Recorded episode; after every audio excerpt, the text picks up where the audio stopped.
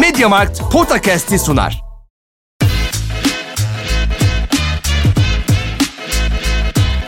Potakast. Kaan Kural ve Orkun Çolakoğlu'yla NBA gündemine haftalık bir bakış.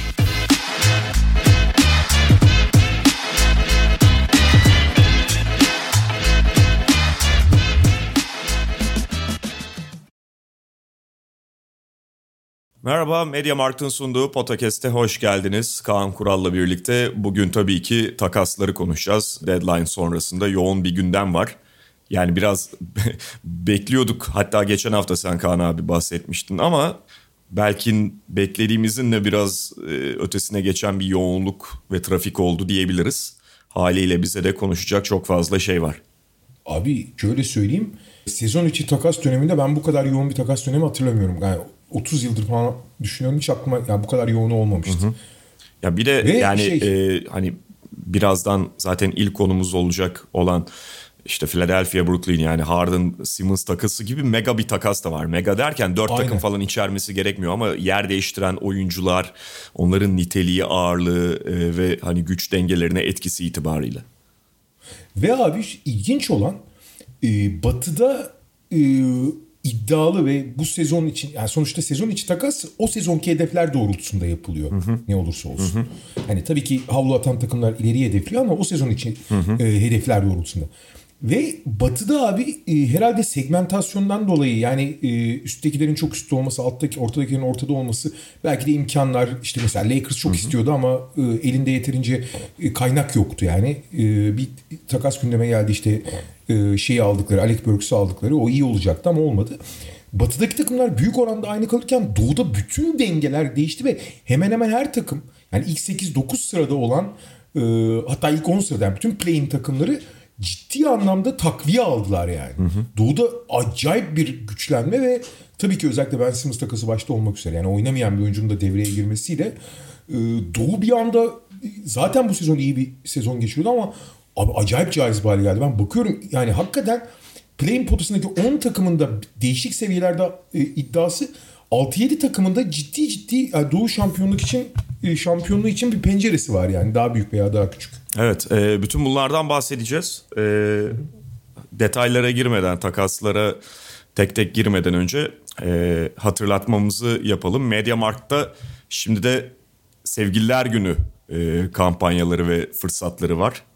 Geçen Devam hafta yani. geçen hafta bu tartışmayı yapmıştık Kaan abi. Hocam ben olayı çözdüm bu arada. yani eğer evlilik içinde sevgili kavramı ve sevgililer günü devam ediyor bu sefer ben hediye isteyeceğim. Abi oyun konsolları var değil mi kampanyada? Vardır herhalde. Abi ben direkt hanıma diyorum.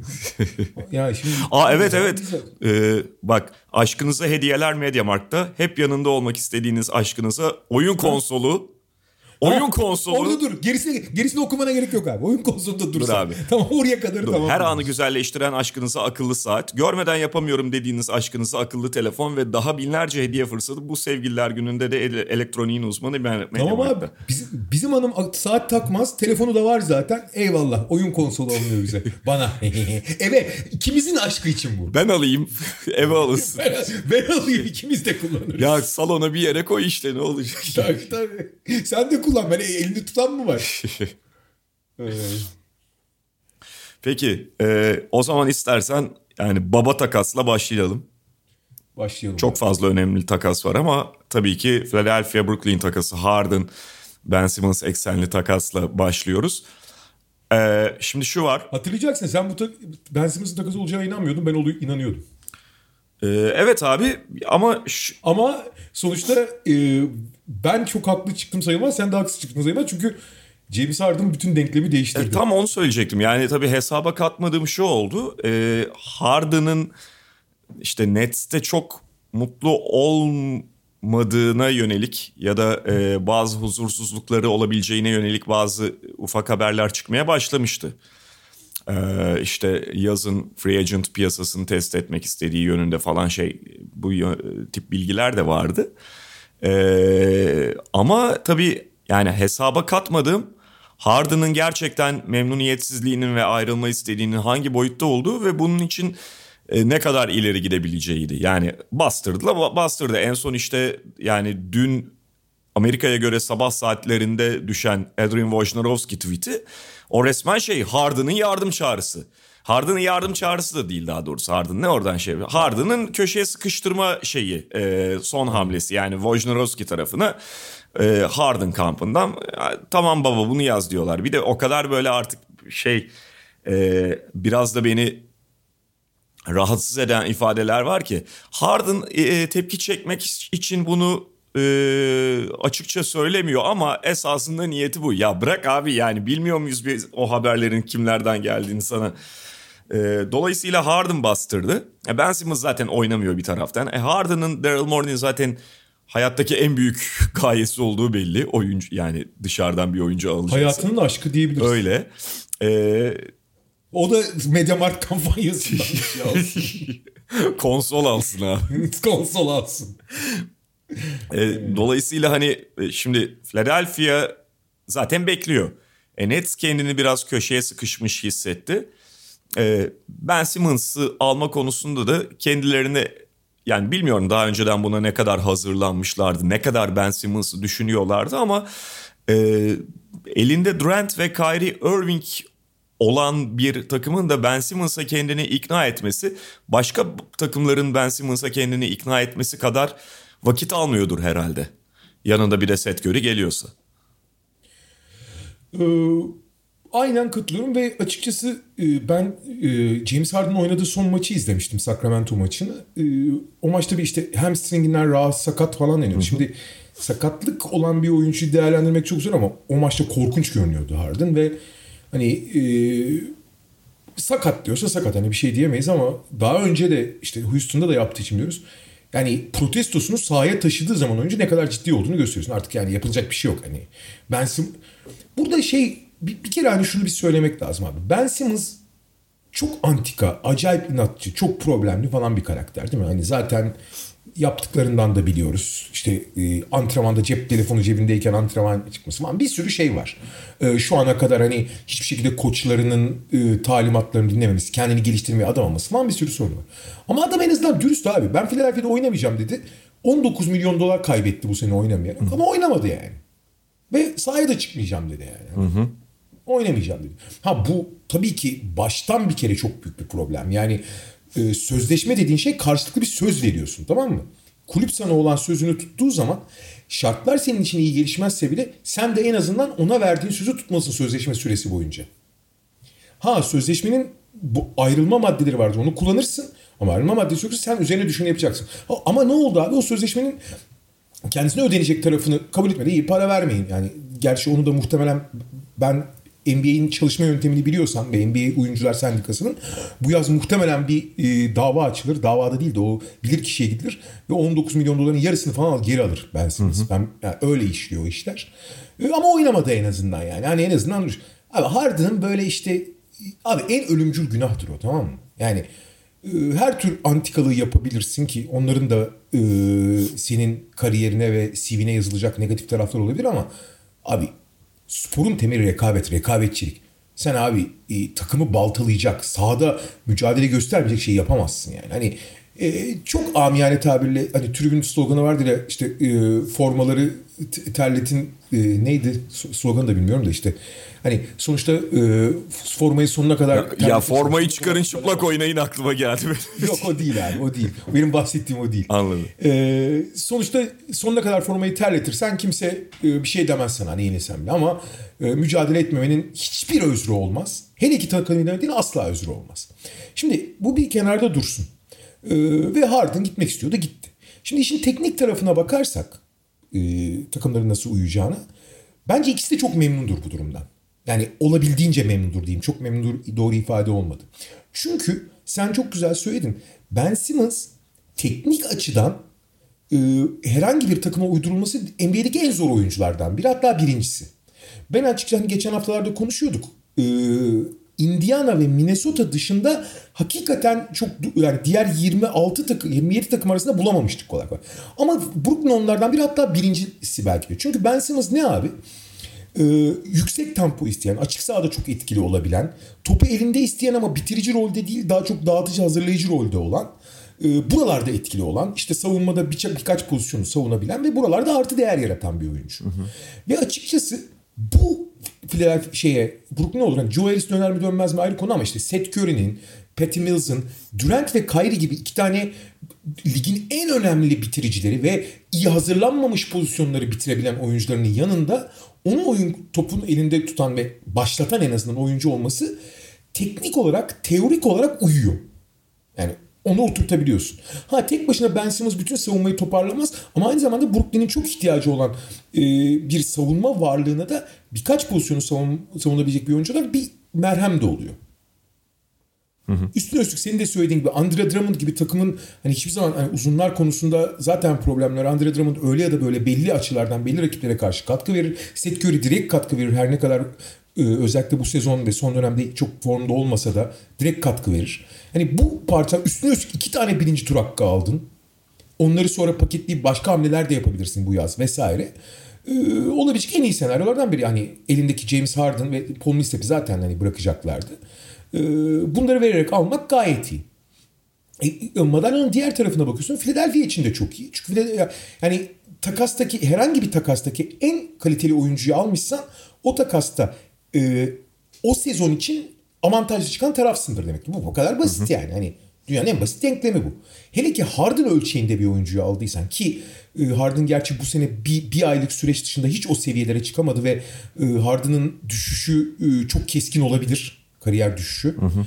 E, ama ne olursa olsun en değerli, en önemli oyuncuyu aldıysan artı takımın ihtiyaç duyduğu bir pozisyonda takıma oynamayı reddeden bir oyuncunun temelde karşılığında aldıysan e, asıl takasın kazananı ne olursa olsun şeydir Philadelphia rekabetçilik açısından Philadelphia'dır. Artı hani iki tane takımın eksenini oturttuğun oyunculardan biri uzun biri kısaysa bu daha da güzel. Birbirini tamamlaması açısından. Ee, James Harden e, tabii Joel Embiid'in en büyük Joel Embiid olağanüstü bir seviyede oynuyor ama en büyük özelliği Joel Embiid çok ikili oyun oynamaz. Hı hı. Yani ikili oyun oynamaz. Onu biraz öğrenmesi lazım ama öğrenir dert değil. Hani illa tam devrilmesine göre yarım devrilse bile yeter. Harden onu her tür kullanır. E Harden ne olursa olsun sıkışmış her hücumda bir tane step back yapıp bir çözüm noktası olabilir. En, en ne olursa olsun üst düzey oyuncu. Artı Harden çok değerli bir oyun kurucu abi. Yani Harden hep bir skorer biliyoruz ama hı hı. Harden ligin en değerli oyun kurucularından biri. Yani herkesi doğru zamanda doğru yerde topla buluşturur. Yavaş tempo oynayan bir takım için çok iyidir ki yavaş tempo oynuyor Philadelphia. Yani her açıdan e, Philadelphia istediğini aldı. Yani karşında hani Seth Curry, yani Andrew Drummond'u çok takacaklarını zannetmiyorum ama yani Seth Curry de verilebilecek bir şey. Ben Simmons zaten verdiler sanmıyorum. Ben Simmons nötr bir hı hı. E, rekabetçi ögeydi onlar için. Hiçbir katkı vermiyordu. Hani başkasında olmamasının bir avantajı vardı belki. Belki de dezavantajı. Şimdi buraya kadar her şey güzel. Tamam mı? Buraya kadar iki takım içinde bir kazanç bu. Hı hı. Ama şimdi bir iki tane nokta var. Bir tanesi e, Harden'ın tekrar bir kere iki oyuncunun da fiziksel olarak iyi duruma gelmesi gerekiyor. Harden sağlıklı mı? Bence bu hamstring hikayesi ki geçen seneden kalan hikaye eğer gerçekse e, bir problem. Yani yaşı ilerlemiş kendine çok çok iyi bakmayan bir oyuncunun e, sürekli işte Mike Conley gibi olmasın sonra sürekli yükselen bir hamstring sakatlığı. E, gerçek değilse yani biraz şeyin elini zorlamak için yapılmış veya kamuflaj için yapılmışsa da gene de çok formda olmadığını görmüştük. Yani bir form tutması lazım ki Ben Simmons'ı bilmiyoruz 3-4 aydır ne yapıyor yani. Kendine bakıyor mu bakmıyor mu. Bir o. İkincisi Şimdi e, ne olursa olsun Harden eski güçlerini biraz kaybetmeye başladı. Aslında eski penetresini falan edemiyor fazla. Ha tabii ki hala çok çok özel bir oyuncu ayrı konu. E, ama şöyle bir şey var. Harden'a öyle bir yatırım yaptın ki sen e, bundan sonra şimdi 5 yıllık bir kontrat vermek zorundasın. Bunun lamicimi yok. Yani ya bir sene optin edecek 4 sene daha uzatacaksın ya da 5 senelik kontrat vereceksin. Ha bu şey demek. Yani 37 yaşında 57 milyon dolarlık bir oyuncun olacak. Evet. Ve bu yani bütün her şeyini ipotek ettiğini geliyor. Muhtemelen 2026 sezonunda falan şu anki Westbrook'un durumunda olabilir ve Harden'ın durumu. Ama bence bunun hiç önemi yok. Önümüzdeki iki sene şampiyonluk pencereni biraz daha açıyorsa ondan sonraki dört seneyi heba et hiç dert değil yani. Yani NBA denklemi de bu gerçek. Ee, ama işte ne kadar uyum sağlayacak ee, şeyi göreceğiz. Ee, ardında ikili oyunların ne kadar verimli olduğunu. E diğer tarafa bakıyorsun teoride her şey iyi ama abi teori her şey pratik değil ki. Yani NBA'deki en antika, en problemli, en e, dengeleri değiştiren, saha dışında en fazla sorun yaratan iki oyuncuyla birlikte kaldın abi. Hem Kyrie hem Ben Simmons var. Hı hı. E, ve söylentiler yani söylentiler değil hani konuları çıkıyor. Harden'ın bu huzursuzluğunun temel sebebi Kyrie'ymiş abi. Hani Kyrie zaten hani her şey bir tarafa abi. Ulan bir takımın bir parçası olduğunu düşün. Bir adam çok ayrıcalıklı davranıyor. Yok ben aşı olmam, oynamam diyor. Yarı yolda bırakıyor. Aynı yolda mücadele ediyorsun. Gece gündüz çalışıyorsun. O kadar seyahat ediyorsun. Beynimiz takılmıyor yani. Hani ona da iyi tamam sen takılma. Sonra gel abi oyna falan diyorsun. Bu zaten can sıkıcı bir durum.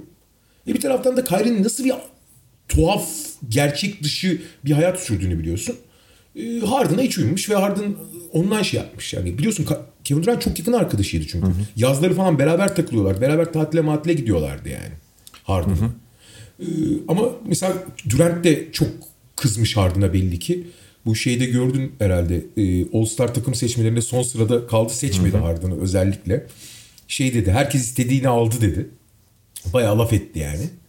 Ee, onunla da gemileri yaktın. Ama Kyrie Irving de zaten antika. Zaten aşı problemleri var.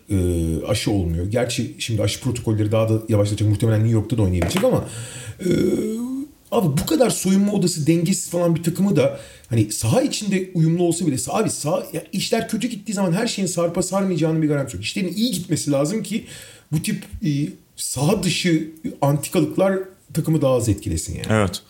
Ee, ben de şunları ekleyeyim.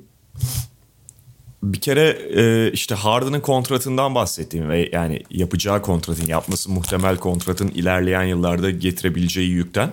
Yani, bir şey söyleyebilir miyim sana? E, yapması muhtemel dedin. Sence yapmama ihtimali var mı? Yüzde bir bile. Harden tarafından mı Sixers tarafından mı? Sixers tarafından. Yok. O zaman o kontrat oldu. Tabii tabii. Yani olur. işte hani şu anda sonuçta ama imzalanmadığı için muhtemel diyelim.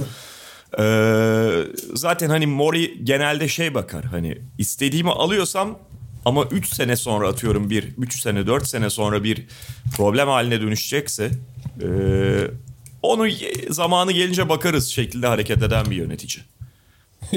Örneklerini şu an Houston enkazında Tabii, görüyoruz. yani e, dolayısıyla Daryl Morey zaten bunu dert etmiyordur. Sen Westbrook örneğini verdin. Ha, ya hakikaten şu anki Westbrook gibi bir yüke dönüşebilir. Kaldı ki Westbrook hani Westbrook'un yaşı aslında o kadar ilerlemiş de değil. Russell Westbrook 33 e, yaşında şu anda.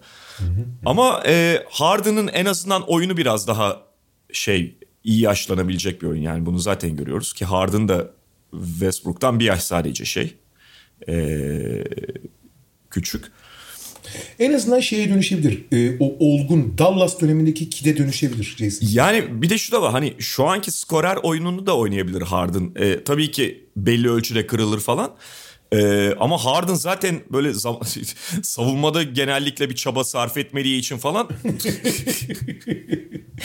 Mesela bak Westbrook'la ayrıldıkları şöyle şeyler var. Westbrook çok kötü bir savunmacı ama belli bir çaba sarf etmesine rağmen kötü savunmacı. Boşa çaba sarf evet. Çünkü o Westbrook şey falan yapar böyle jeneriklik blok kokusu aldığı zaman mesela gider atlar zıplar. Rebound için zaten yıllardır ekstra efor sarf ediyor biliyorsun. En büyük motivasyonu o triple double rebound falan. Şimdi Harden e, Harden o anlamda biraz daha uzun yol yapabilecek. Bundan sonra daha uzun yola gidebilecek bir şey. Ama e, bununla birlikte tabii ki yani o, o kadar da basit değil. Sandalyeye koy o, orada oturup oynasın diyebileceğin bir şey de değil bu. E, herif o skorerliği de sadece durduğu yerden şut atarak göstermiyor. E, dediğim gibi ondan sonra yani Daryl Morey için 3 sene sonrası bu kontratın ne hale geleceği falan o kadar da mühim olmayabilir. O yüzden çok kafaya tak, e, taktıklarını düşünmüyorum. Ama ya sen de söyledin abi Embiid, Harden yani e, şey şu noktada hani bunlar uyumsuz olur falan demeyeceğim. E, kastettiğim o değil ama e, Embiid ile Harden teorik olarak çok iyi birbirine uyan bir ikili de değil bence. Ha daha bu, iyiye gidebilirler. Bu... Daha iyiye gidebilirler. Birbirlerine adapte olabilirler. O özelliklere sahipler. Ama bugünkü oyunları itibarıyla birbirini harika tamamlayan bir ikili değil. Aslında ilk anda düşündürdükleri kadar. Kesinlikle katılıyorum ama Harden e, Philadelphia'nın aradığı pek çok şeye başta oyuncu kalitesi olarak yanıt veriyor. Onu da söyleyeyim. Hı hı. Ya Ben Simmons tarafında da sen de ifade ettin zaten. Yani biraz zaten adamın şu anda hangi durumda olduğu falan konusu var. İşte Kyrie Irving problemi var. Ee, bunlar geçerli. Ben Simmons'la ilgili bu arada şunu söylemek gerekiyor abi. Afiyet olsun. Ah, çay koyuyordum. Ses geliyor mu pardon? Müthiş geldi abi. Çayımızı çayımızı çorbamızı hazırlayalım. Ee, ben Simmons'ı bu biraz bilmiyorum Daryl Morey'nin başarısı da denebilir mi? Çok Daryl Morey'e o konuda kredi vermeyeceğim aslında. Genel olarak hani medyanın da zamanla köpürtür hale geldiği bir şey var. Oynamamak Ben Simmons'ın e, ismine markasına ne dersen iyi geldi. kesinlikle abi. Kesinlikle. Yani Ben Simmons'ın e, bu kadar uzun süre sahalardan uzak kalınca e, ki oynasa da gerçi normal sezon basketbolu oynayacaktı ama e, zaafları daha az konuşulur oldu ve mesela işte Nets'e takas olduğunda Nets'i yapabildikleriyle ne kadar tamamlayacağı üzerinden çok konuşuluyor. Bu da doğal yani o tarafından bakabilirsin ama Ben Simmons'ın ciddi defekleri de var. Bu e, takımla ilişkisindeki erozyonu ortaya çıkaran ya da yıllarca yıllarca yıllarca üst üste playofflarda e, Philadelphia problem yaşadığında bizim de konuşur hale geldiğimiz ciddi defekleri de var Ben Simmons'ın. Ama şu anda onlara kimse kanalize olmuyor. Yani en, sadece sanki böyle adam şut atmıyor ve o da Kyrie Irving ve e, şeyin e, Kevin Durant'in kolaylıkla üstünü örte, örtebileceği bir problemmiş gibi lanse ediliyor ya da konuşuluyor. Halbuki konu bundan ibaret değil Ben Simmons'ta. Değil değil. Kesinlikle. Ve normal sezon Ben Simmons'ıyla playoff Ben Simmons'ın birbirinden çok ayrı şeyler olduğunu, Ben Simmons'ın e, evet o Philadelphia farklı bir takımdı ama bazı takımlarca artık e, son çeyreklerde saklanır hale getirildiğini unutmamak gerekiyor. E, o soru işaretinde yani orada durduğunu en azından söylemek hatırlatmak gerekir. Baskı altında çok eziliyor abi. Bu kadar basit yani. Ve hani nasıl inatçı bir karakter olması, iletişimsiz bir karakter olmasının özellikle seviyenin yükseldiği yerde ne kadar zarar verdiğini gördük. Ba- baskı dedin abi. Son ben de onu söyleyeyim. Dün gece yani bu sabah da diyebiliriz gerçi. Senle maçtaydık. Ee, arada işte sohbet ederken şeyi konuşuyorduk mesela. Sen tak, ya 10 Mart'taki Philadelphia e, Brooklyn maçı var ya. Of. Ondan bahsediyorduk. İşte o gün iki maçlı günmüş. Hani e, normalde bu uluslararası yayıncılar programında o yer al, yer almamış. Aynı gün Denver maçı var. Onu koymuşlar ama acaba değiştirir mi NBA falan diye konuşuyorduk. E, sonra işte sen şey dedin. Ya gerçi o maçta Ben Simmons muhtemelen oynamaz dedin. Philadelphia'da çünkü maç. Ben de düşündüm ve hakikaten oynamaz diye şey yaptım. E, bir düşününce oynamayabilir diye aynı sonuca vardım ben de. Yani gerçekten de bak herhangi başka bir oyuncu için bunu düşünmezsin ama Ben Simmons'ın o maçta karşılaşacağı tepkiden kaçmak için oynamama ihtimali ne kadar yüksek geliyor değil mi? Abi şöyle kesinlikle geliyor. O maç yalnız oynarsa e, LeBron'un Cleveland Miami formasıyla Cleveland'a döndüğü maçtan çok daha beteri. Neredeyse Figo'nun Barcelona deplasmanına geldiği bir atmosfer olur abi. Philadelphia serisi inanılmaz çünkü. Evet. Ee, çok eğleniriz abi oynarsa yalnız. Çok eğleniriz yani. yani şöyle e, NBA finallerinin bir buçuk katı falan rating alır yani. Ne bakalım oynayacak mı ya da işte bu James Harden'ın hamstringi gibi yani. Şey, hamstring mi hamstring mi hani şey, bir şey yazacaklar hani ne yazalım ya yaz hamstring yaz ya. Yaz yaz. Ee, ya burada e, bitirdiysen Tabii. bir ufak şeye daha değinmek istiyorum. E, bu aynı zamanda abi 3 oyuncunun hatta 4 oyuncunun bireysel e, kariyeri içinde çok önemli bir hareket. Birincisi işte Ben Simmons. Hani Ben Simmons basketbolcu olmaya ve kendini tekrar basketbolu kanalize etmeye karar verdim. Onu göreceğiz. E, Kyrie Irving'in şu ana kadar gittiği her yerde e, hemen hemen çok buna şampiyon olmuş Cleveland dahil. Yani her şeyin LeBron gibi bir figürün altındayken şampiyon olmuş bir atmosferde yarattığı e, huzursuzluk sonra Boston vesaire derken e, başka hani e, ortamı bozan insan ki ben biliyorsun Kyrie Irving ile ilgili bütün yeteneklerine rağmen hani e, soyunma odasına sokulmaması gerektiğini düşünüyorum şahsen. Onu gösteriyor. Fakat daha önemlisi iki oyuncu. Biri Kevin Durant abi. Ee, abi Kevin Durant hakikaten çok çok çok çok çok özel bir yetenek. Yani başka bir kafada olsaydı e, bir skor yani mesela bir Devin Booker, bir Kobe Bryant kafasında olsaydı bir Michael Jordan. Yani Michael Jordan, Kobe Bryant tabii çok ekstrem de e, gerçek bir skor. Bradley Beal kafasında bile olsaydı anlatabiliyor muyum? Hani en basiti. Tamamen skor odaklı olsaydı tarihin en büyük skoreri olabilirdi ya. Yani Michael Jordan'dan büyük bir skorer olarak anılabilirdi yani. Hani hiçbir zaman öyle olmadı. Tamam olabilir. Çok kendine ait bir mükemmeliyetçiliği var. Fakat bir taraftan da şu ana kadarki kariyer tercihleriyle e, hiçbir zaman e, ne e, olduğu kadar büyük bir oyuncu olarak anılmayacak. Mesela Golden State'e gitti. iki kere finallerin MVP'si oldu. Bence 2017'den sakatlanana kadar dünyanın en iyi oyuncusuydu. Bence. E, ama hiçbir zaman orada görülmedi. İşte kendisini savunmaya adadı Golden State'te. Savunmada inanılmaz fedakarlık yaptı. Aynı zamanda hücumun bir numaralı opsiyonuydu.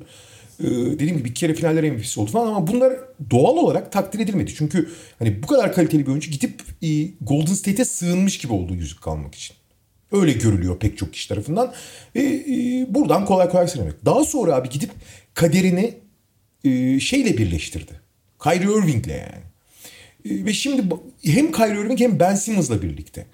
E, Abi sezon başından beri bu sorunlar giderken Durant oynarken pek çok sorunu kazanarak çözüyordu Durant. Yani e, odadaki kötü kokuyu oda spreyi gibi bastırıyordu. Hı hı. Ama şimdi ne olacak abi? Yani burada da eğer bir başarısızlık bir karmaşa falan olursa bu da Durant'e yazılacak ve tarih onu çok ilginç anacak yani. Hani onun kariyeri için. E, ve esas Harden abi. Hı hı. E, abi Harden e, zaten e, oyun stili itibariyle, oyunu oynanış itibariyle ve oyunun ruhuna verdiği, ruhuna yaptığı ihanet sebebiyle çok az kişi tarafından seviliyor. Yani hakikaten o, o oyuna ihanet eden adam olarak görülüyor pek çok kişi tarafından ki bunun çok haklı olduğu bir taraf var. Şimdi oraya değineceğim. E, fakat bir taraftan da oyuna ihanet etmek için takımlara da ihanet etti abi. Şu ana kadar bir numara opsiyon oldu. Yani Oklahoma City'nin ayrıldığından beri kimlerle kavga etti? Dwight Howard'la kavga etti. Tamam onda haklı olabilir. Yani e, bütün tartışmalarında haklı olabilir ama şöyle bir geçmişine bakıyorsun. Dwight Howard'ı getirdiler, kavga etti, ayrıldı. Chris Paul'u getirdiler, kavga etti, ayrıldı. Darius Westbrook geldi, kavga etti, ayrıldı. Ee, Houston'a ihanet etti, en büyük günah işledi. Ee, sahaya çıkıp takımı e, baltaladı, yollamak Bir sene geçmedi üzerinden bu sefer de Brooklyn'i sattı. Satan satıcı, hain ve şey oldu. E, bir taraftan da kaybeden. Yani sürekli hani e, çok istatistik yapıyor da kime ne falan gibi bir durum var. E, ve hiçbir zaman kazanamıyor. Yani o 2018'de kazansaydı belki bütün şeyi değiştirecekti. LeBron'un o değişimi yaşadığı gibi 2012'deki. Ama yapamadı. Ve hep böyle anılacak yani. Bir taraftan da mesela bu yok içte de var genelde. Oyun stili çok estetik olmadığı için, artistik puanları düşük olduğu için zaten bir antipati var. Yaptığı hareketlerde e, çok rahatsız edici. Onun başarısızlığını isteyen ve onun elde ettiklerini küçümseyen çok ciddi bir bakış açısı var ona karşı. Hı hı. Ve burada esas oyuna ihanet ettiği nokta şu. Abi ben bunu hep söylüyorum. Ben Harden'ı çok sevdiğimden falan değil ama ben Harden benim e, bilinçli olarak NBA izlediğim dönemde gerçekten dahi diyeceğim tek oyuncu. Niye diyeceksin? Şimdi deha olmak en üstün, en olağanüstü olmak demek değildir. Yani bir çeşit bir Dr. House'luk falan var Harden'da. Çünkü Harden'ın şöyle bir gayesi var. Harden en büyük günahı ve en büyük belki de yeteneği bu. Abi Harden hiçbir zaman tam olarak kazanmak için oynamıyor. Harden abi oyunu yenmeye çalışıyor. Ve dikkat edersen Harden abi e, bugün basketbolda en çok tartıştığımız ve en çok artık geçerli olan veya insanların onu zorladığı iki tane önemli devrimi yaptı ve oyunun fundamental özelliklerine karşı. Biri gather step denen hı hı. hani o sıfırıncı adım üzerinden mesafe açmak. İkincisi de step back ve side step atışlar. Bunlar abi Harden bunları volümlü ve yüksek kullanmadan önce çok nadir çok az kullanılan şeylerdi. Bugün abi hemen hemen herkes o gather step'in yarattığı steps'in kıyısında dolaşan ekstra adımları daha fazla kullanıyor. NBA'de eskiden beri fazla adım atılır ama bu gather step kullanımının e, gather step'le mesafe açmanın e, adımlamadan önce Harden esas bulucusu. Bu fundamental bir şey abi. Bu gerçekten 12 yaşında çocuklara adımlama öğretilirken öğretilen bir şey. Hı hı. Bu e, basketbolun temel fundamental özellikleri. Harden bunları esnetmeye çalıştı. Bunları e, bunlarla mücadele o yüzden oyuna ihanet ediliyor gibi gözüküyor. Artı Michael Jordan'ın, Kobe Bryant'ın, işte David Thompson'ın, Vince Carter'ın yaptığı o dünyanın en estetik fadeaway atışını çöpe atıp hiç de estetik olmayan küçük gibi bir step back getirdi oyuna. Ama abi bu ne demek biliyor musun? Bu abi 100 yani 70 100 yıllık basketbol, 75 yıllık NBA tarihinin en temel ögelerini daha iyi, daha verimli hale getirecek bir devrim. Deha budur zaten abi. Bunları yaptı herif. Ama ben hep şey diyorum ardına. Harden temelde sonuçta şey değil abi. Bir bilim adamı değil tamam mı? Hı. Harden bir asker. Şey gibi düşün abi bunu. Bir e, savaştasın ve bu bir asker veya bir general. Çoğu zaman yani general olmayı da hiç beceremedi ayrı konu ama ordunun bir numaralı adamı tamam mı? Sen ondan savaşı kazanmasını bekliyorsun. Bunun derdi abi savaş teknolojisini değiştirmek. Bu gidip işte Kalashnikov gibi yeni bir tüfek, yeni bir işte e, uçak bulmaya çalışıyor. Bütün savaşları değiştirecek bir şey yapıyor bilim adamı olarak. Mesela Kalashnikov bir Rus askeridir. Herhangi bir savaş kazanmış yok ama bütün dünya bilir ismini. Yani o Kalashnikov tüfeğini bulan belki de en e, önemli tüfeği bulan. Harden öyle bir adam yani. Ama yani asıl işini yapmadığı, askerliği yapmadığı için hiçbir zaman tarihte e, sitayiş yapan anılmayacak. Çok anılmayı da hak etmiyor ayrı konu zaten hani yaptıklarıyla. Ama e, çok özel bir karakter olduğunu düşünüyorum ben diğer taraftan da. Bakalım Philadelphia'da ne olacak? Ya öyle e, ama şey de var bence. Yani dediğin doğru abi. Sonuçta e, kendi içinde bir devrim yaratmıştır Ardın ya da ön ayak olmuştur. Başka bir şeyi göstermiştir. Ama bunu direkt ona değilse de onun dönemine sağlanan fanus ortamında yapması da çok bence algıyı etkiliyor. Doğru. Yani e, maalesef böyle bir durum var ve bunu çok göz ardı edemeyiz. E, James Harden gibi bazı oyuncular yani bu James Harden bunu poster çocuğu olduğu belki bunu en çok kullanan olduğu için e, önde anılıyor. E, çok böyle laboratuvar koşullarında skorer oldular. Doğru. Mesela bak e, üçüncü bir şey daha söyleyeyim. Belki de en büyük ihaneti diye onu unutmayayım. Abi adam mesela basket atmak için penetre etmiyordu. Foul almak Evet. için penetre ediyordu. Nitekim dikkat edersen abi Harden bunu mesela başkaları da öğrendi şimdi. Harden penetre ederken genelde oyuncular topu mümkün olduğunca vücutlarına yakın ve saklarlar biri müdahale etmesi diye. Harden ne yapıyordu abi? Topu çok alçağa indirip kollarını açıyordu ki topa müdahale etmek isteyen insanlar topu gördükleri zaman ileri attığında koluna çarpıyordu elleri. Ve oradan acayip foul alıyordu ve biliyorsun kaç tane foul attığını falan filan. Yani ama niye herif şeyi kafada hesaplamış. Diyor ki ulan ben buradan penetre edersem adamımı geçersem turnikeyi bitirme ihtimalim %70. Yani o 1.4 sayı elde ediyorsun demektir. Hani %70 olduğu için 1.4 sayıya denk gelir her penetre. Başarılı penetre bu arada. Foul alırsam ulan ben %85 ile foul atıyorum. O demek ki 1.7 sayı demek her foul alışım. Herif bunun üzerine uğraşıyor anlatabiliyor muyum? Herifin amacı basket atmak değil foul almak. Şimdi buna nasıl saygı duyacaksın abi? Ha olayın verimliliği açısından e, basketbol devrimi açısından acayip bir şey. Herif, yani manyak bilim adamı yani. Öyle Ha bu, bu da tabii bir taraftan e, sporun ruhuna çok aykırı bir durum. Ayrı Ve işte benim de dediğim hani o faul alınabilirliğin çok kolay hale getirilmesi falan bütün bunlar çok etki etti.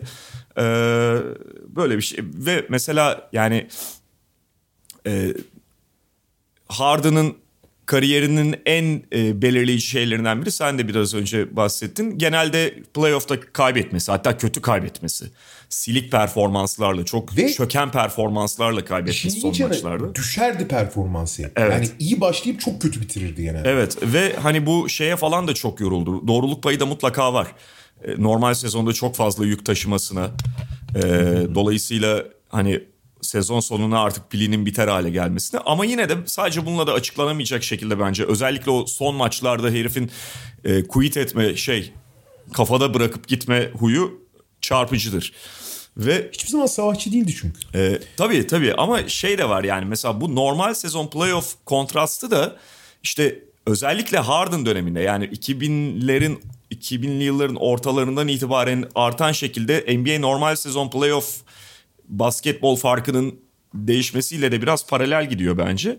Yani ben dediğim gibi biraz Harden Harden'a saygı duysam da sevmeyip oyununu sevmeyip yaptığı şeylere saygı duysam da e, biraz son 15 yılın laboratuvar ortamının Harden'ın bu şeyinde çok etkili olduğunu düşünüyorum ki Daryl Morey ekstra bir laboratuvar sağladı zaten ona. Aynen öyle. Laboratuvar ortamı vardı. En e, teknolojik olarak ileri laboratuvarda Daryl Morey kurdu. Son olarak da şeyi söyleyeyim abi. Yani bunu söylemezsem çok haksızlık etmiş bir düşünüyorum. Ben şahsen oy veriyor olsaydım 4 kere MVP vermiştim abi Harden'a. Yani 2017 biliyorsun çok tartışmalı zaten yani Westbrook'un elinden aldı. Ben 2015 ve 2019'da da yani Yanis'in ve e, Stephen Curry'nin aldığı e, sezonlarda da Harden'ın daha iyi bir sezon geçirdiğini düşünüyordum şahsen. E, bu da ama işte Harden'a bakış açısıyla falan da çok alakalı yani. Ee, peki istersen Dallas'la devam edelim abi yani Dallas Washington takasıyla. Şimdi e, En acayibi o oluyor. ya bu bayağı beni de en çok şaşırtan bu oldu. Sonuçta işte Philadelphia Brooklyn'e hazırlanmıştık zaten. Günler ondan sonra saatler kala biraz hazırlanmıştık ama e, Kristaps Porzingis'in takas edilmesi değil öncelikle ama Kristaps Porzingis'in bu karşılıkla takas edilmesi beni bayağı şaşırttı. Abi ben şoka girdim ya şoka. Bir şey soracağım abi sana. NBA'in şu andaki en kötü kontratı hangisi? Russell Westbrook. İkincisi hangisi? Russell Westbrook. Hayır şöyle John- teorik John olarak Wall. abi şey Russell Westbrook bir tek John Wall'la takas ediliyor yani e, bilinen bir şey. Evet. Ee, teorik olarak John Wall olabilir ama e, belki biraz daha uzun vadelileri de düşünmek lazım o aşamada. E, yani zaten öyle farazi konuşuyoruz yani. Abi bence e, NBA'in en kötü üçüncü kontratı Davis Bertans. Ee, olabilir. Bu arada Bertans iki senesi daha mı vardı abi? Yani şu anda ü- üçüncü senesinde miydi? Öyle hatırlıyorum. İki buçuk senesi daha var abi. Yani iki sene son senesi garanti değil ama bir e, 7 milyon bir şey daha var. Anladım. İnanılmaz abi. Evet yani bir de katkılar oyuncunun verdiği katkı göz önüne alındığında ve Bertans'ın bir şey vermediği falan. Gerçi mesela ben şeyin de göz önünde bulundurulması gerektiğini düşünüyorum. O, o söz konusu oyuncuyu ne kadar oynatmak zorundasın. O oyuncuyu takıma koyduğunda ne kadar top vermek zorundasın falan. Mesela Westbrook veya John Wall bütün bunları düşündüğünde iyice artık yani şey toksik sınırını çoktan zaten aşan kontratlar oluyor onlar. Bertans'ınki Bertans'ınki ciddi bir yük. Ama Bertans sana e, hani kontrat yükü ge- getirir, e- ekstra şey getirmez. Sahaya attığında en azından istediğin zaman çıkarırsın ya da e, top vermek zorunda değilsin bitirici pozisyon dışında vesaire vesaire. Neyse abi e, şimdi Kristaps Porzingis'in zaten hani e, Dallas'ta Luka Doncic'le arasının çok iyi olmadığı falan çok konuşulan bir şeydi. Son dönemde biraz unutulmuş, üzerinde hani bir şekilde kapatılmış. Mavericks'in e, kısmen iyi gidişiyle birlikte e, hani Porzingis'le Doncic bir şekilde idare ediyor şeklinde düşündürtmüş olsa da ama belli ki e, Dallas aklının bir kenarına onu yazmış ve göndermeyi kafaya koymuş. Ya öyle ki e, bence kötü bir takasla gönderdiler. Porzingis'ten kurtulmak bir şey ama Porzingis'ten kurtuluyorken bu defa muhtemelen başka bir problem üzerine aldın. O da mesela Bertans'ın kontratı konusunda sana kat- yani şey kötü bir kontrat ama burada daha kötüsü Spencer Dinwiddie olacak Dallas için. İkisi de çok kötü bir kere de Bertans daha da kötü abi.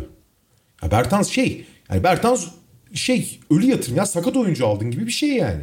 3 sene kontrattan sakat oyuncu aldın yani. Ee, ve abi buradan Porzingis'ten kurtulmak için o kadar yani o kadar kafaya koymuşlar ki Spencer Dinwiddie'den belli katkılar alabilirler. Evet bir miktar ki Spencer Dinwiddie felaket bir sezon geçiriyor. Yani iki sene daha kontratı var 18 milyon civarında yani o kontratın yani çok negatif bir kontrat. İki tane bir tane felaket bir tane kötü kontrat alıyorsun karşılığında ya. Ha, bu inanılır gibi. Üstüne üstlük Kristaps Porzingis bu sezon oynayabildiği süreçte fena iyi de oynuyordu abi. Yani üçlük yüzdesi bayağı düşmüştü ama diğer alanlarda çok da iyi oynuyordu yani. Demek ki abi bu Doncic ile Porzingis bu sezon hiç öne çıkmadı. Hep basın önünde ölümlü şeyler söylediler ama e, bir kere zaten bu takas Doncic'e sorulmadan yapılmış olamaz. E, o kadar Porzingis'le yani olmayacakmış ki o kadar aralarındaki problem büyükmüş ki ne olursa olsun yollamaya karar vermişler. Ne olursa olsun ve karşılığında olabilecek en problemli paketi aldılar. Yani takımın elini kolunu bağlayan katkısı da çok çok çok az olacak bir Spencer yani çok sınırlı olacak bir Spencer Dinwiddie ve tamamen bitik bir Bertans aldılar.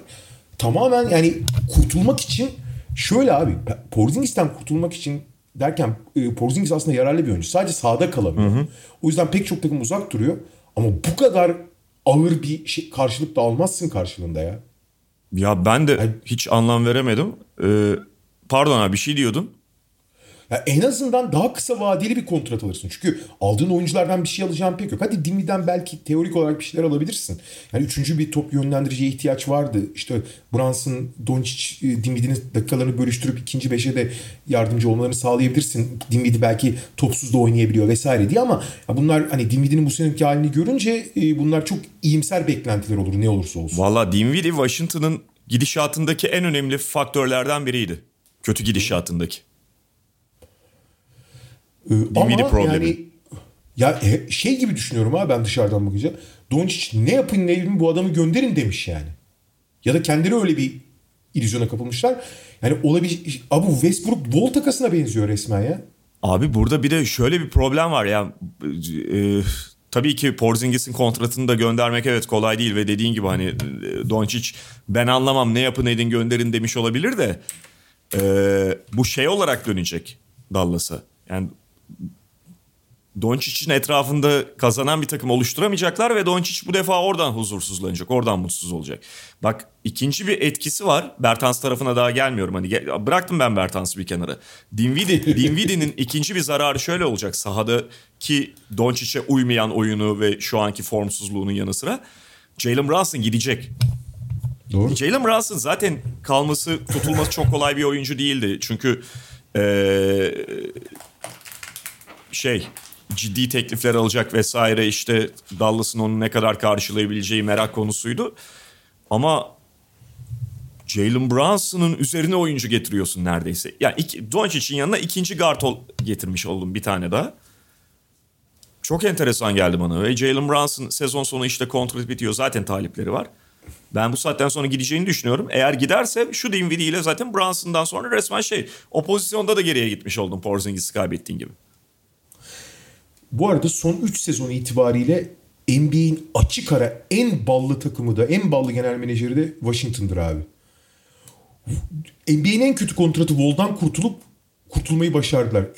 O sırada NBA'nin en kötü kontratı Westbrook'tan kurtulup karşında artı bir şeyler almayı başardılar. Şimdi abi Bertans ve Dinwiddie'den kurtulup öyle ya da böyle hani oynadığı zaman oynayan ve bu sezon gayet iyi gözüken bir oyuncu aldılar. İnanamıyorum ben abi. Evet. Bu bu ölü kontratlardan bir şey çıkarabilmiş olmalarına hakikaten inanamıyorum. Yani, yani nasıl bir bal lan bu? Şimdi bak hani Pe- Pelinka ve işte e, Doncic e, neydi? Nick Richards mıydı şeyin adı?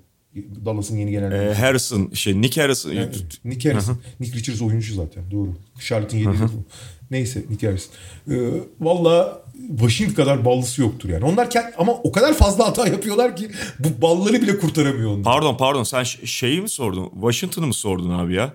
Yok yok hayır. Ee, Dallas. Aha şey. Yani, hayır, on, anladım anladım. E, Washington'da iş yapan genel menajerler. Nick Harrison mıydı ya bu? Nike'dan gelen. Ya işte galiba.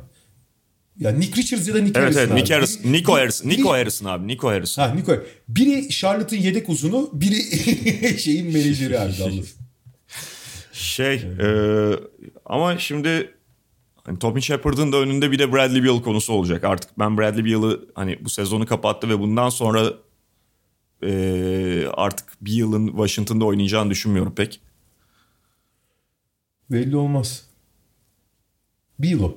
Yo Beal tarafından değil yani bence Washington da takas etmeye karar verecek gibi geliyor artık. Neyse. Ee, devam ediyorum.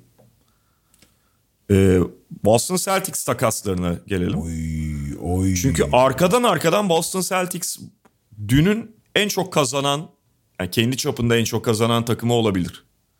Bence öyle abi. Derek White ve yani. Daniel Tice takaslarıyla birlikte Bence yani gönderdikleri de totalde işte Derek White'a karşılık Josh Richardson, Romeo Langford ve 2022 ilk tur hakları. Ee, Rockets'a da Tyus'a karşılık Schroeder'i gönderdiler. Bence abi bu takas döneminin net en kazananlar ya. Tam geçen hafta Çünkü... şöyle vereyim sözü sana abi. Tam geçen hafta Derek White'ı konuşuyorduk. Ne üzerine konuştuğumuzu Hı-hı. hatırlamıyorum yani. E, San Antonio'ya şöyle bir bakarken bir ne ha takas ihtimali olarak tabii San Antonio takas yapar mı falan diye işte Derek White kullanılabilir şeklinde konuşuyorduk ve yani şey demiştik Derek White baş, daha iyi bir takımda bundan daha üst profil bir takımda daha değerli gözükecek tipte bir oyuncu. San Antonio tipi işte playoff'un dışında kalan takımlarda biraz üstü örtülen ya da katkısı tam anlaşılmayan, değeri tam anlaşılmayan oyunculardan diye. Tam işte Celtics mesela onun değerini artıracak ve e, ondan daha fazla alacak takımlardan biri. Artı e, Celtics'in bütün sorunlarına büyük oranda tabii hepsini çözmeyecek ama tam merhem olacak tür, türde bir oyuncu. Çünkü Celtics'in sorunu ne abi? Celtics'te e, iki yıldız oyuncu e, işte Jalen Brown'la Jason Tatum kendi üreten kendisine oynayabilen oyuncular. Marcus Smart oyuncu kurucu gibi kullandığın zaman da o hani hiç oyun yani bir takım arkadaşlarına bir şey hazırlayamıyor. Hazırlık problemi var Celtics'te. O yüzden ligin belki de en kalitesiz atış kullanan takım. Çünkü hiçbir şey hazırlanmadan atılıyor yani. Ee, abi Derek White tamam belki tabii ki bir Chris Paul falan olmasını beklemiyorsun ama temelde bir oyun kurucu abi. Yani topu getirip doğru pası, doğru organizasyonu bir şeyler hazırlayabilir. En azından hazırlığın başını yapabilir. Buraya net yanıt veriyorsun. Artı abi Celtics biliyorsun son oldukça formda gidiyor son dönem. Son 15 maç itibariyle açık ara ligin en iyi savunması. Açık ara ama yani Hı-hı. ikinci ile arasındaki fark ikinci ile 15. arasındaki fark kadar. Gerçi tamam, nefis fikstür maç... yakaladılar onu da söylemek doğru, gerekiyor. Doğru doğru ama sahada şeyi görüyorsun o savunmadaki direnci ve e, o saha içindeki o bıkkınlık şeyin falan gittiğini. Tatum hariç herkesin kendini maça verdiğini görüyorsun. Tatum bile biraz hareketlendi. Şimdi abi teorik olarak sana şunu söylüyorum. Derek White, Marcus Smart, Jalen Brown, Jason Tatum, Robin Will, e, Robin nerede? Robert Williams. Rahmetli. Rahmetli. Robert Williams 5'i. Abi bu 5 NBA'in en iyi savunma 5'i olabilir abi. Teorik olarak evet. Ki pratikte Derek White'sız formülde buna yakın şeyler yaptılar. E, o switch temel yani e, e, Robert Williams'ın pek dahil olmadığı ama diğer pozisyonları switch edilen savunmanın belli bir miktarda oturduğunu gördük. Ve sırtını dayayacağı, asıl kimliği olacağı savunmaya katkı verebilecek hatta ona daha da arttıracak. Çünkü Derek White çok değerli bir savunmacıdır. Hı hı. Derek White'ın tek problemi biraz fazla sakatlanıyor olması. Yani de, e, sağlık açısından devamlılık soru işareti var ama sahada kalabilirse gerçekten abi savunmayı daha da yukarı çıkaracak. Hücumda da takımın en önemli eksiğine belli oranda merhem olabilecek bir oyuncu. Ee, nefis ya, nefis hamle. Vallahi acayip oldu ya. Yani hakikaten e, beklemiyordum açıkçası. Thais da iyi hamle. Thais Kesin. E, Celtics'te gayet iyi oynadı çünkü. Hatta yani A- hatta geçen sene trade deadline'da gittiğinde de e, hatırlıyorum konuşmuştuk yani. Thais'i Celtics'in vermesi biraz tuhaf oldu şeklinde. Nitekim tam anlamıyla dolduramamışlardı yerini. Ee, şimdi mesela Al Horford işte sen biraz önce bir 5 saydın. O zaten çoğunlukla kapatma 5'i olabilir Celtics'in. Ama Al Horford'u 4 oynatırken de Robert Williams'ın yanında şöyle bir problem ortaya çıkıyordu. Al Horford bu sene iyi şut atamıyor abi. Çok kötü şut atıyor. Doğru. Doğru. Dolayısıyla oradan çok spacing yapamıyorsun aslında. Ee, hani Tice'la da acayip mi yapacaksın? Hayır ama oraya bir alternatif daha bulmuş oldun. Tice tabii e, Houston'da felaketti ama burada kendini bulacağını umuyoruz. Yani Houston'da yani, felaket diye Tice'ı suçlamam ya. Yani. Doğru haklısın. Ee, Schroeder her zaman yararlıdır delici olduğu için ama şey deniyordu. Schroeder e, soyunma odası sorunlarındaki en önemli aktörlerden biri deniyordu. Eğer bu takımın o bunalıma girdi, girme sebeplerinden biri ise ondan kurtulmuşlarsa da belki teknik olarak küçük kayıp kabul edilebilir ama gayet de o da takıma artı değer katar. Tabii bir de Derek White sonuçta hani Smart'ın yanında yedek oyun kurucu gibi alternatif oyun kurucu gibi değerlendirilebilir. Ya Derek White fiziğin üstünde oynayan enteresan adamlardan biri. Aynen öyle. Yani abi. böyle Aynen cılız öyle. ufak tefek gözüküyor ama birin üstünde blok ortalamasıyla falan oynadığı sezon var. Böyle garip garip şeyler yapıyor. Ve e, e, ligin en çok hücum, hücum foul yaptıran oyuncularından biridir. Herkesin önüne çıkar. Biraz belki de çok sakatlanmasının sebeplerinden biri de o. Acayip bir heriftir ya. Acayip fiziğinden büyük oyuncu. Ben çok yani. beğendim yani. Celtics'i çok eleştirdik bugüne kadar. Ha eleştirmeye de devam ederiz Celtics camiasının iyiliği için. Ama... Abi ben biliyorsun bu sezon en nefret ettiğim takımdı yani izlerken. Ee, ama acayip bir yola girmişlerdi. Bu takasla da çok başka bir yere geldiler. Gerçekten bu arada hani bunu ciddi söylüyorum. Tabii ki favori falan değiller ama abi Doğu'da Doğu şampiyonu olmak için pencere araladılar ya. Evet. Şey Brad Stevens Danny Ainge arayıp baba gördün mü tak diye nasıl yaptım takası. 10 yıl yapamadığın takası yaptım ha diye. Ee, peki şeye geçelim mi abi buradan? Sacramento Indiana takasına ve Sacramento bir kez daha Sacramento oldu. Aynen öyle. Abi ya şöyle şimdi e, hani bir kere öncelikle usuldür e, özetleyelim. Pacers e, Tyrese Halliburton, Buddy Hield ve Tristan Thompson'ı aldı Sacramento Kings'ten. Kings'te Domantas Sabonis, Jeremy Lamb, Justin Holiday ve 2023 ikinci tur hakkı elde etti bu takasın sonunda. Domantas Sabonis'in değerli bir oyuncu olduğu falan açık. Katkısı açık. Yani bugün sadece bu sezonu değerlendiriyor olsan e, şeyden Tyrese Halliburton'dan daha iyi bir oyuncu falan dersin. Bunlarda bir şey yok. E, fakat yani Sacramento'nun zaten yıllardır yaptığı büyük yanlışlardan biri de fazla kısa vadeli bakması ve sanki bunu e, şampiyonluğa falan çok yakın bir takımmış gibi gibiymişçesine yapması. Sacramento 15 yıldır playoff yapamayan bir takım. Bütün şeylerini de... Her sene şampiyonluğu oynayıp her sene playoff yapamamak da iyi bir hedef sapması. Türkiye'nin enflasyon hedeflemesi biraz. Ve yani hani şey gibi Gollum'un yüzüğe kafayı taktığı gibi bu da playoff'a taka, kafayı takmış. Her şeyini ona ona odaklamış durumda. Onun için yaşıyor falan. Ve yani playoff gibi görece düşük bir hedefe all-in girdiğin zaman abi ondan sonra hani yapsan da nereye kadar e, o takımla bir gidebileceksin. Yapsan bile. Ki yıllardır yap onu da yapamıyorlar. Orada da hep boşa adım atıyorlar vesaire. Şimdi burada da mesela Tyrese Halliburton gibi elindeki genç çekirdeğin şu anda en değerli parçası olan adamı ver, gönderiyorsun. Ee, Domantas Sabonis seni playoff'a taşır mı? Taşıyabilir belki. Yani taşıyan parçalardan biri olabilir. Ee, bu sezon play'in içinde bastırmana yardımcı olabilir. Ee, ama yani Domantas Sabonis senin kadronla uyumlu mu? O ayrı bir tartışma konusu. Bence değil mesela. Ee, bence yani e, oyun kurucu yetenekleri sahibi olması yani belli açılardan evet. Ama, ama şutör kim zaten... mesela abi Sabonis'in etrafında şu Sacramento kalan Sacramento Buddy Hield da gitmiş. Yani şutör kim Domantas Sabonis'in etrafında? Justin Holiday o da Indiana'dan gelen. Ya şöyle abi eğer takımlar ve oyuncuları bir yani takımları bir geçmişini bir tarafa bıraksak ve bu takası tamamen teorik e, işte atıyorum Real Madrid Barcelona takası olarak değerlendirirsek Sacramento'nun ta- takası çok mantıklı tamam mı aslında. Çünkü şöyle düşün abi. E, çok yaşlı olmayan 25 yaşında daha Sabonis.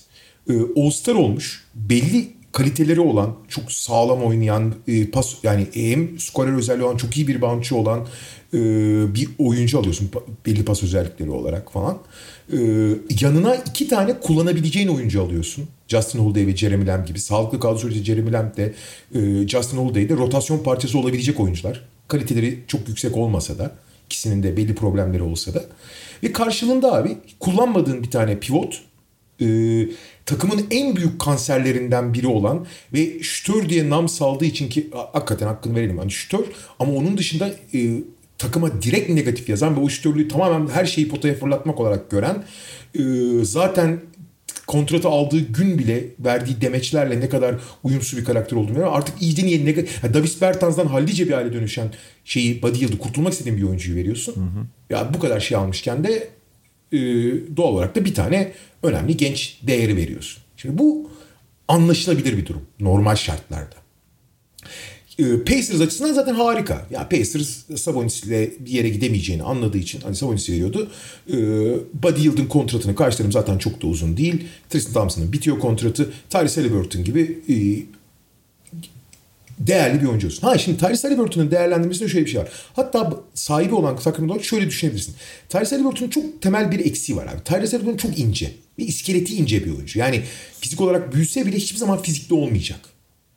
Bu bir yerde çok insanı tedirgin edebilir tamam mı? Çünkü fiziğiyle oynamayacak bir oyuncu olarak. Yani o zaman ancak Stephen Curry falan olman lazım ki o zaman üst düzey bir oyuncu olabilirsin. Çünkü çok ince iskeletli oyuncular hiçbir zaman çok oyunda çok ağırlık koyamıyorlar. Ne olursa olsun. Ama gördün ki abi Tyrese Halliburton özellikle Fox yokken e, ana oyun kuruculuğunda 17 asitlere çıkabilen, sahayı çok iyi gören, hı hı. E, at şut stili çok e, kötü, çirkin gözüktüğü için kötü şutörmüş gibi bir son ama %42 ile şut atan ve geçen şutları da dribbling üzeri şutları da sokabilen gerçekten iyi bir şutör. Stili kötü olsa da olduğunu biliyorsun. Hakikaten değerli bir oyuncu ve ulan daha ikinci senesinde yani önü de açık. Kontratı da çok uygun falan. Ee, ve bence hani o ince iskelet probleminden çok daha özel bir oyuncu olabilecek yere gidiyor. Ee, ama ne olursa olsun yani aldıkların karşılığında verebileceğin bir şeydi parçaydı. Bir şeyleri de vermen lazım abi. Oyuncuları vermezler bedava yani. Ee, ama abi bu takımlar işte Barcelona Real Madrid ya da ne bileyim Memphis, Atlanta veya işte e, Bursa Spor, e, Türk Telekom değiller abi. Şimdi şöyle bir şey var. Sacramento'nun abi en temel sorunlarından birine Ya bu 3 sene önceki Phoenix'e benziyor. Abi takımda hiç kimse bu takımı sahiplenmiyor tam olarak. Buddy Hield'ı hatırlıyorsun değil mi? Hani Buddy Hield'dan bahsettik. Yeni kontrat almak istediği zaman, kontrat zamanı geldiği zaman ne demişti? Burası Sacramento. Buraya kimse gelmeyecek zaten. Bana vermezseniz kimse gelmez falan demişti. Yani bir de ulan takımı küçümseyerek yapmıştı. O zaman vermeyeceksin o takımı. Sen takımı nasıl küçümsersin diyeceksin. Yani. Hani Vermişler. Abi Tyrese Halliburton belki de 10 yıldır bu takımı sahiplendiğini gösteren tek oyuncuydu abi. Hatırlıyor musun bu 4 tane üst üste ab- abuk sabuk mağlubiyet aldıktan sonra basın toplantısında şey demişti. "Ee, buna alışamayız, bu olamaz, bunu kabul edemeyiz. Sacramento bizim takımımız, bunu değiştirmek zorundayız demişti abi herif. Sahiplendiğini göstermişti. Sen abi her şeyden önce kadro kalitesini, rekabetçiliği arttırmadan önce bu takımı sahiplenecek bir iki parça bulacaksın abi. Bunu bunu takas edemezsin abi. Yani bu takasta belli açılardan avantajlı çıktığım bile söylenebilir ama te- teknik açıdan söylüyorum oyuncu. Ama hayır abi. Önce Tyrese Halliburton'un yanına işte Davion Mitchell mıdır ki son dönemde gayet iyi oynuyor Davion Mitchell. O oyuncularla bu takımda Phoenix'in yaptığı gibi, şu anda New Orleans'in yapmakta olduğu gibi bu takımı sahiplenecek, bu takımla birlikte büyümek isteyecek oyuncularla yola çıkacaksın her şeyden önce. Ama burası Sacramento abi. Sen zaten söyledin kafalarını. Yani şey de tuhaf geliyor abi bana. Sabonis, De'Aaron Fox mesela şu an hani e, bundan sonra artık hedef neyse ne kadarlık bir plansa bu. Bu aşamada şu e, kadronun öne çıkan temel iki oyuncusu bunlar değil mi? Evet. Çok iyi fit değiller abi. Değiller. Yani özellikle Sabonis'i 4 oynatıyorsan. 5 oynatıyorsan Şöyle- başka problemler beraberinde geliyor. Şöyle Sabonis 5 oynamak zorunda abi. Zaten Sabonis'in en büyük problemi o. Sabonis bir Ben Simmons kadar olmasa da e, herhangi bir yapıya monte etmesi en zor oyuncu. Çünkü 5 numara oynaması gerekiyor hücumda. Fakat savunmada çember savunamadığı için 5 numarada yanına müthiş atlet e, çember koruyucu falan Ha işte bak an. onun için Chimezu Metu'yu falan oynatmaya e, çalışıyor mesela. Evet. Ama abi o da bence o zaman da başka bir problem ortaya çıkıyor. Yani Harrison Barnes'ı 4'e 4'e koyuyorsan Sabonis'i 5'e koyuyorsan anlarım. Yani salla abi savunmayı tamam yapamayacağız zaten. Bütün pozisyonlarda zayıf ya da işte e, e, hani vasata aşamayan savunmacılarla birlikte Biz, bu, biz buna Charlotte Hornets taktiği Aynen. diyoruz. En azından hücumumuz aksın gitsin. Bak o zaman anlarım en azından. O zaman hücumda De'Aaron Fox, Sabonis e, çifti daha anlamlı hale geliyor. Harrison Barnes 4'ten işte alan açıyor. Birazdan bahsedip Dante DiVincenzo'yu aldılar. İşte Justin Holiday ve vesaire. Ama sen yani e, Chimezu Metu'yu oraya koyacağım. 5 Sabonis olacak. Harrison Barnes 3'te oynayacak diye hareket ediyorsan eh. E işte. Öbür takastan da ya Indiana açısından tabii hani Sacramento şeyini perspektifinden baktık. Indiana için şahane oldu. Şahane oldu. Ee, onların öbür takasına da geleceğiz birazdan ama şeye e, Sacramento'ya girmişken hemen şeyi de geçelim istersen. Dört takımlı Kings, Bucks, Clippers, Pistons. Ee, bu da bu mesela fena değil bence Sacramento açısından. Yani Marvin Bagley'den artık bir şey çıkaramayacakları, takas için de bir şey çok fazla bir şey çıkaramayacakları ortadaydı. Ee, Kings Dante DiVincenzo'yu, Trey Lyles'ı ve Josh Jackson'ı aldı. Ee, Detroit Marvin Bagley'i aldı. Clippers Rodney Hood ve Semi Ojeley'i aldı. Milwaukee Bucks da Serge Ibaka ile birlikte iki tane e, ilerleyen yıllarda gelecek ikinci tur hakkı elde etti. Herkes istediğini aldı. Detroit Marvin Bagley işte sezon sonunda kontratı bitene kadar bir daha deneyecek. Belki bir şeyler alabilirler. Kim bilir. Bir bir kayıp yok. Verdikleri oyuncuları da zaten çok tutmayı istemiyorlardı. Ee, Milwaukee'de sezon sonunda kontratı bitecek olan Dante DiVincenzo yeni kontrat veremeyecekti. Mecburen bıraktı. Hani bırakmak istemediğini tahmin ediyorum ama e, karşına bir şey almak için bıraktı. Ibaka gibi e, sağlıklı kalmakta zorlansa da alternatif yaratabilecek bir uzun aldı. Ee, Los Angeles Clippers çok bir şey almadı belki karşılığında ama onların da bir kadro rahatlamasına ihtiyaçları vardı. Ve Ibaka'yla bir yere gidemeyeceklerini, yani Ibaka'nın sağlıklı kalamayacağını gördüler diye tahmin ediyorum. Kings de bu takastaki en değerli parçayı aldı sonuç itibariyle. Donde DiVincenzo'yu aldı. Ee, Ama şimdi Donde DiVincenzo'ya da kontrat verip falan tekrar böyle abuk subuk bir e, çekirdekle Sabonis, Fox, DiVincenzo işte Davion Mitchell son dönemde çok iyi oynuyor. O yüzden belki o biraz onları iştahlandırmıştır. E, Öyle bir, bir yerlere gitmeye çalışıyor yarım yamalak yani. E, bir tarafları kırık e, ne bileyim tek tekeri patlak falan bir arabayla bir yere gitmeye çalışıyorlar. Ee, Portland'ın satışlarını üst üste konuşalım. İstersen. Ee, yani önce Norman Powell takası. Ee, Norman Powell artı Robert Covington. Üzerine CJ McCollum e, geldi. İkisini yani birlikte de konuşabiliriz ama istersen ilk ilkle başlayalım. Norman yani Clippers'la yaptıkları takasla başlayalım.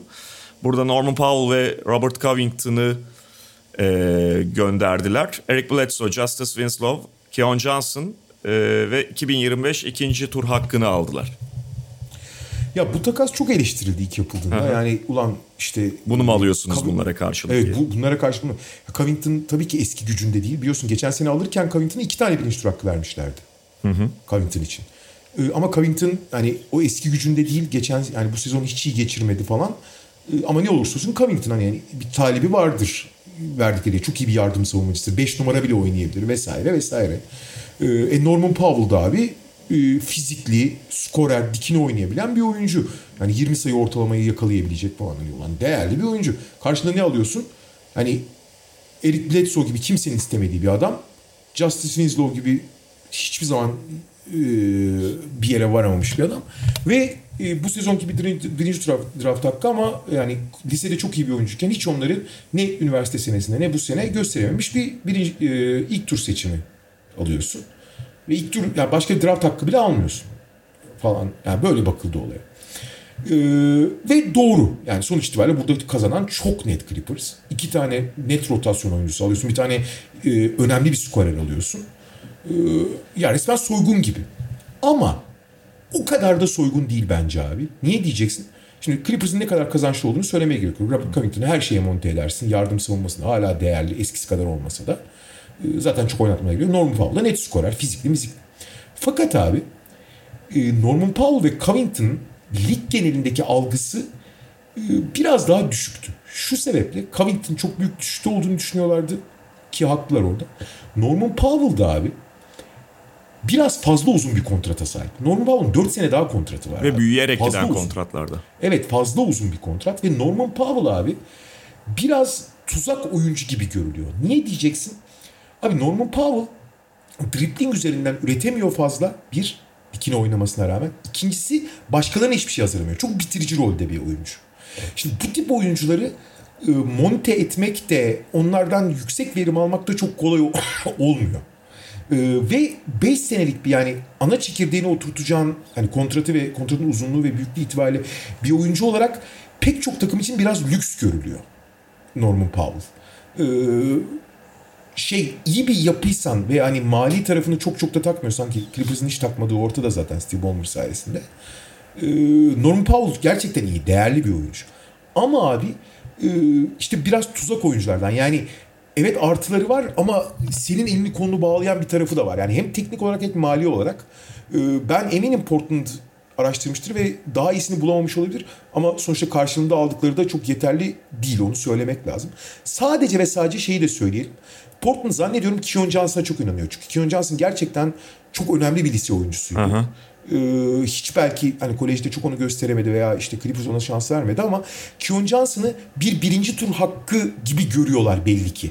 Anlatabiliyor muyum? Hani bizim işte atıyorum Clippers'dan bir birinci tur hakkı almış olsaydık 16. sıra bizde olsaydı Keon Johnson'ı seçerdik gibi bakmışlar belki. Evet ki zaten 25 olması lazım Keon Johnson Evet, seçildiği bir şey. sıranın. da. Hani bu sene bir şey gösterememişti ama dediğin gibi Portland onunla ilgili farklı düşünüyor olabilir. Ee, genç olmasından ötürü falan hani ya bir de biz bakalım biz geliştiririz falan gibi belki düşünüyor e, olabilir. Hala 19 yaşında bir oyuncu Keon Johnson. Ee, ya e, katılıyorum abi yani mutlaka hani aramışlardır bulamadılar. Tabii ki Powell ve Covington'la ilgili başka bir beklenti vardı ve bir hayal kırıklığı doğdu. Ama şöyle bir katkısı olabilir en azından. Yani üzerine CJ McCollum hamlesi de geldi ve Lillard zaten sezonun kalanında oynamayacağı için Portland dibe çökebilirse hakikaten e, yani Sacramento'yu falan onunla şey Sacramento, San Antonio falan Portland'ın üzerine çıkar bundan sonra bence. Tuhaf şeyler olmazsa. Ha diğer konferans da var tabii işin içinde ama e, hani ilk üçten falan çıkabilirlerse bu draft kurasında e, sonuçta onlar için bundan sonra düşünülmesi gereken ve bundan sonrasını belirleyecek olan da orası. Ee, ve hani ben bundan bayağı önce söylemiştim. Portland'ın artık net resite basması lazım. Ee, abi bunları yaptıktan sonra artık Damian yani hep şey diyorlar. Lillard'ın etrafında takılmayacağız. Yok öyle bir şey abi. Ya onlar geyik Damian- abi. Tabii tabii. Yani Lillard da 32 yaşına geldi abi. Ee, bu yazda güçlü, büyük bir Lillard takası görürüz öyle söyleyeyim. Ee, muhtemelen. Muhtemelen. Zaten hani Lillard'ın Philadelphia'ya gidememiş olması belli takımları çok iştahlandırmıştır. Kesin. Ee, şey yani Clippers için harika bir takas diğer taraftan. Yani Kesin. işte Kesin. diğer taraftan hani bu kontratı çoğu takım almıyorken Clippers'ın Steve Ballmer etkisiyle alabiliyor olması zaten onları acayip ve Clippers şey bunu çok kişi söyledi. Biz de böyle e, burada söyleyelim.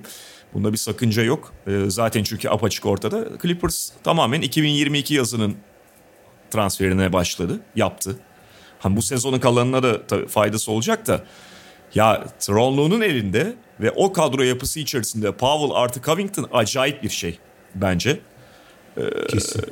Çok çok ya şu- direkt zaten hani kadronun şeyi ortada da direkt e, favorilerden biriler yine geç, gelecek sezon. Ee, yani e, evet e, Portland Trail Blazers e, bu oyuncuların karşılığında alamadı. Ama çok ağır kazık yedi de demi- demiyorum ben o yüzden. Öyle söyleyeyim. yani. Diğer Şeyden dolayı Norman, Norman Powell ve Robert Covington'ın genel algısının e, oyuncu özelliklerinden daha düşük olmasıyla alakalı bu yani. Ee, diğer şeye geçersek abi CJ McCollum New Orleans'a gitti Larry Nance ve Tony Snell'le birlikte.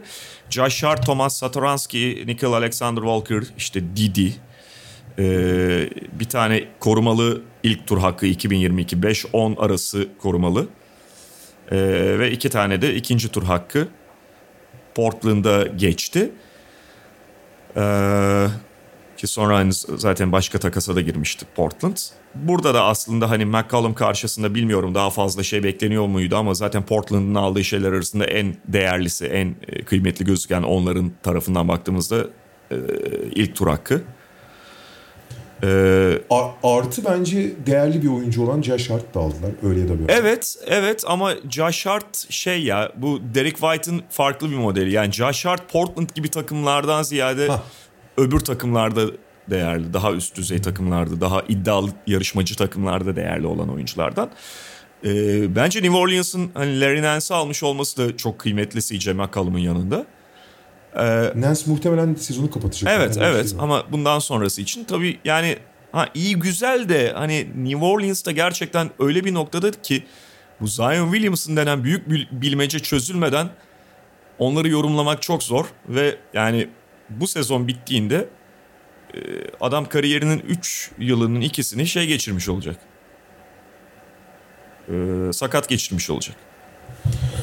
Ya ben bir daha e, o geçen sezonun ikinci yarısındaki Zion'ı bir daha göreceğimizi zannetmiyorum. Geçen sezonun ikinci yarısındaki Zion e, maalesef New Orleans çok başarılı olmadı, çok gündeme gelmedi ama e, Shaquille O'Neal'ın daha patlayıcısıydı. Yani inanılmazdı abi. Hani o Zion'la ilgili niye bu kadar sansasyon yaratılıyor'yu gördük biz. Ama bir daha göremeyeceğiz bence yani. Yani ne profesyonelliği ne fiziği e, buna izin vermiyor yani. O ortada. E, ama e, işin ilginç yanı sezonun sezona felaket girdikten sonra e, takım ve başta Brandon Ingram e, sonra çok iyi toparlamış ve çok güzel bir denge bulmuşlardı. Yani Hart, e, Devontae Graham, Brandon Ingram, e, Herbert Jones ve e, Valanciunas beşiyle 3-16'dan sonra 18-14 gidiyorlardı biliyor musun? Yani ciddi ciddi artıda gidiyorlardı Evet, yani ve e, play-in potasına geldiler. E, fakat şimdi doğal olarak bir takasta dediğim gibi en iyi oyuncuyu aldığın zaman kısa vadeli olarak kazanmışsındır. Ve CJ McCollum'u aldılar.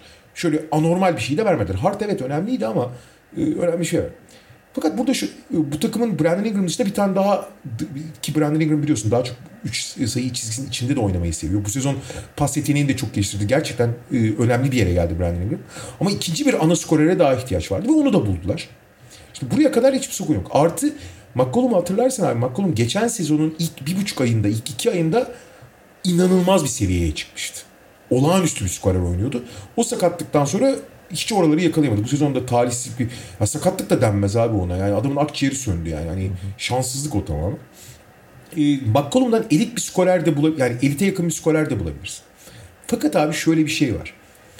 Bugünün NBA'inde en büyük teknik eksikliklerden birinin şey olduğunu artık anlamış olmak lazım. İki tane küçük ve geçirgen gardın varsa savunma bomba yapamıyorsun abi. Şimdi bunun örneği Portland'ın en büyük örneği zaten. Hani yıllardır neler neler yapıyorlar Lillard'lı ve McCollum ki oyunculardan biri McCollum'du. Onun arkasına her şeyi denediler abi. Larry Nance'i aldılar, Robert Covington Ligin en iyisi yardım savunucular Robert Covington aldılar. Ee, ortada e, öyle ya da böyle bir varlığı olan Nurkic aldılar. Olmuyor abi. Ligin en kötü 3-4 savunmasının üzerine çıkamıyorsun. Abi bunun en ekstrem örneği Utah Jazz abi. Hani Gober gibi savunmayı tek başına yapan bir adam var. Ona rağmen Donovan Mitchell ve Mike Conley gibi disiplinli, çalışkan, kendini veren iki tane gardı olmasına onların ufaklığından dolayı, onların geçirgenliğinden dolayı çabalarına rağmen yine bir yerlerde tıkanıyorsun. Ve sen abi gidip yani Damian Lillard, CJ McCollum ve Mike Conley, Donovan Mitchell ikilisinden bile daha kötüsünü Devonte Graham, CJ McCollum ikilisini yaratıyorsun. Hı hı. Ve arkada da bir, senin Gober'in falan yok yani. Arkada da Voy, Valenciunas'ın var. E Brandon Ingram da evet bu sezon daha çabalı daha şey veriyor ama hiçbir zaman artı bir savunmacı değil. Abi bir tek Herbert Jones'la mı savunma yapacaksın ya? Hani bu takım ligin en kötü savunmalarından, savunma malzemelerinden biri. Tamam koordinasyon, çaba vesaireyle belli bir seviyede çıkarsın ama vasatı bile bulmasına imkan yok bu durumda. Yani. Orada Devon, o denklemden Devonte Graham'ı çıkarmak zorunda kalacaklar yani. Ha senin söylediğin şey. Abi ne olursa olsun Zion'ın üzerine üstelik Zion da felaket savunmacı bir taraftan. Zion dönerse Tabii canım. yani. Şey ya. Yani e, McCollum'un yeteneklerine bir şey demiyorum ama abi e, yani en büyük günahı işlemiş oluyor. Şimdi bazı artılar bazı eksiler getirebilir bir oyuncu. Eyvallah da hani e, kartı çıkarıp McCollum'u koyduğun zaman savunmadaki kaybettiklerini başka yerden kolay kolay kompanse edemezsin. Herb, Herb Jones'a şeyi izletsinler abi. Real Madrid Makalele.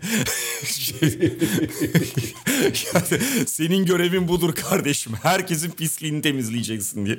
Engolo Kante oldu. yani, yazık ya adamı.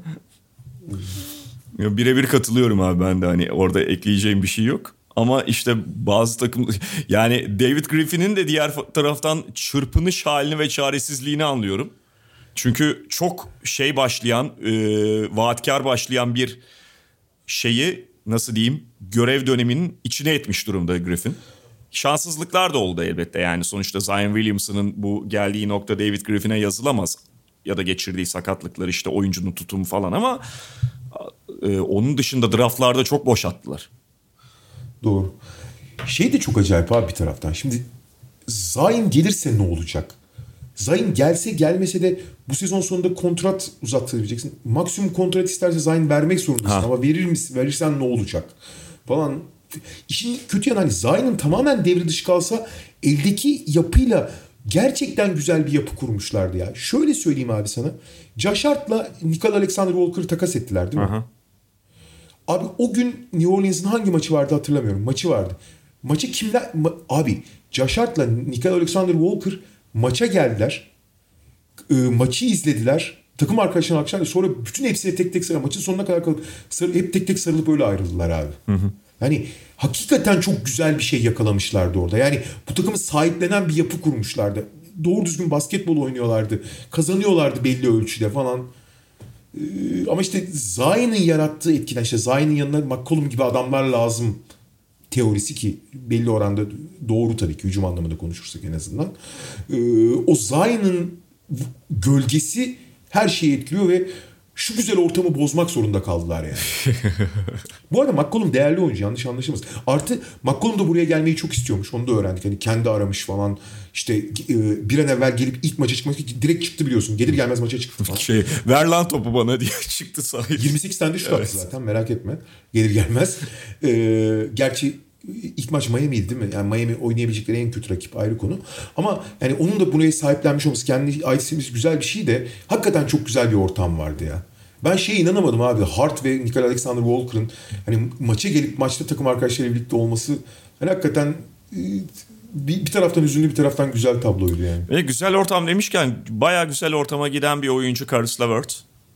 Ee, Indiana Pacers Cleveland Cavaliers takası. Ee, Aynen öyle. Ve şöyle yani işte Levert'ı aldı Cleveland Cavaliers. Karşılığında Ricky Rubio'yu e, beraberinde 2022 ilk tur hakkıyla birlikte lotarya kurmalama. Ee, Houston'ın 2022 ikinci tur hakkıyla birlikte bu da ikinci turun tabii e, üstlerinde olacak. Yani bir nevi birinci tur, düşük bir birinci tur hakkı gibi de görülebilir. Ve e, iki tane ekstra şey ikinci tur hakkını gönderdiler. Tabii Ricky Rubio sakat yani malum o bir kontrat olarak gidiyor. Burada temel şey e, Indiana'dan şey e, Cleveland'dan Indiana'ya giden temel şeyler draft hakları. E, Caris LeVert de Cleveland'ın aradığı ekstra bir skorer ve top yönlendirici olarak onlara geldi. Şunu söylemek lazım. Yani Caris LeVert gerçekten çok dağınık bir sezon geçiriyordu.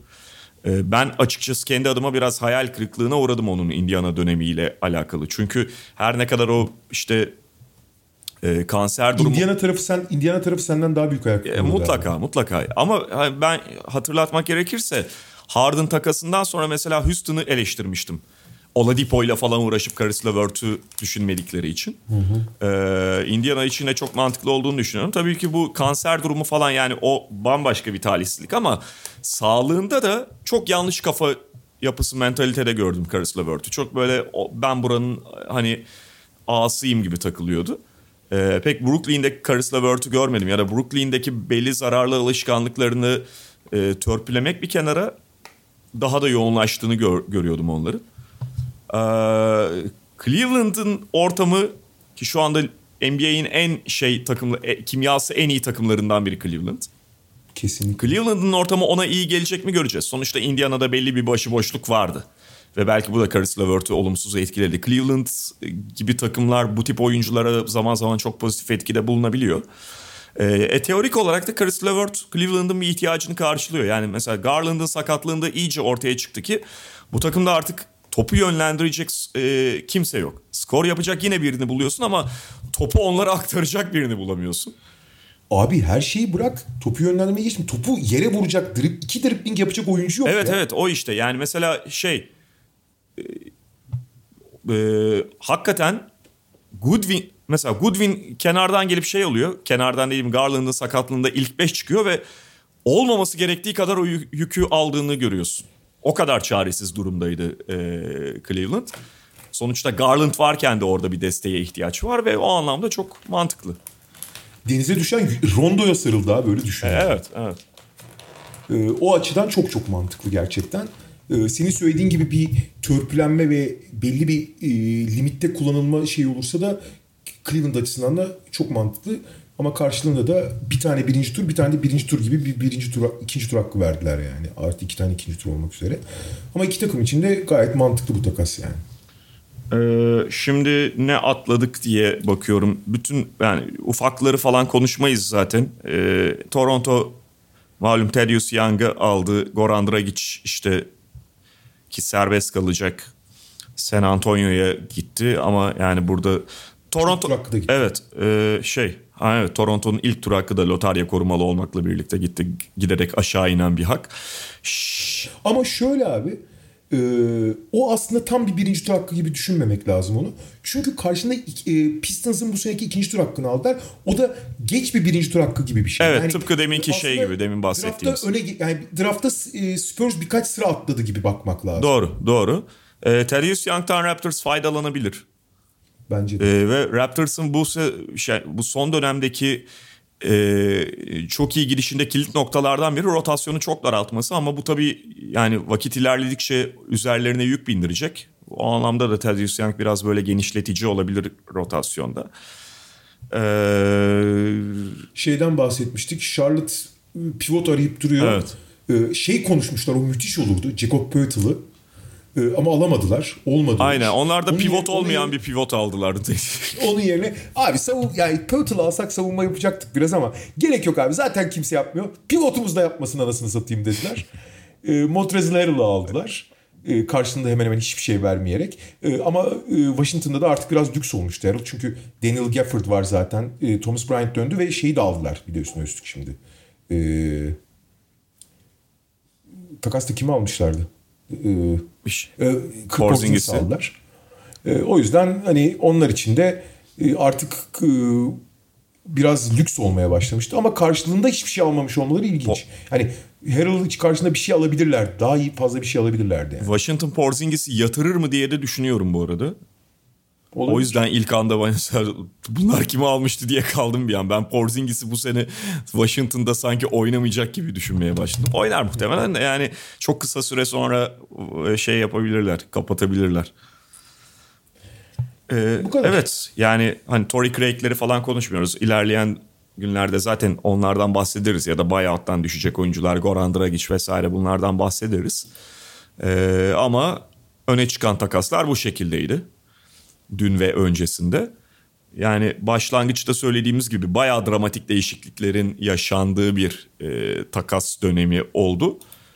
Ve şimdi lig neredeyse e, baştan başlıyor ya da işte ciddi anlamda şey birçok takıma reset atıldı. Ve Doğu Konferansı acayip ilginç bir hale geldi. Evet. Ee, peki ekleyeceğin bir şey var mı abi? Yok abi şimdi. Bugünlük bu kadar diyelim. Mediamarkt'ın sunduğu Podcast'te sizlerle birlikteydik. Haftaya tekrar görüşmek üzere diyoruz. Hoşçakalın. Hoşçakalın.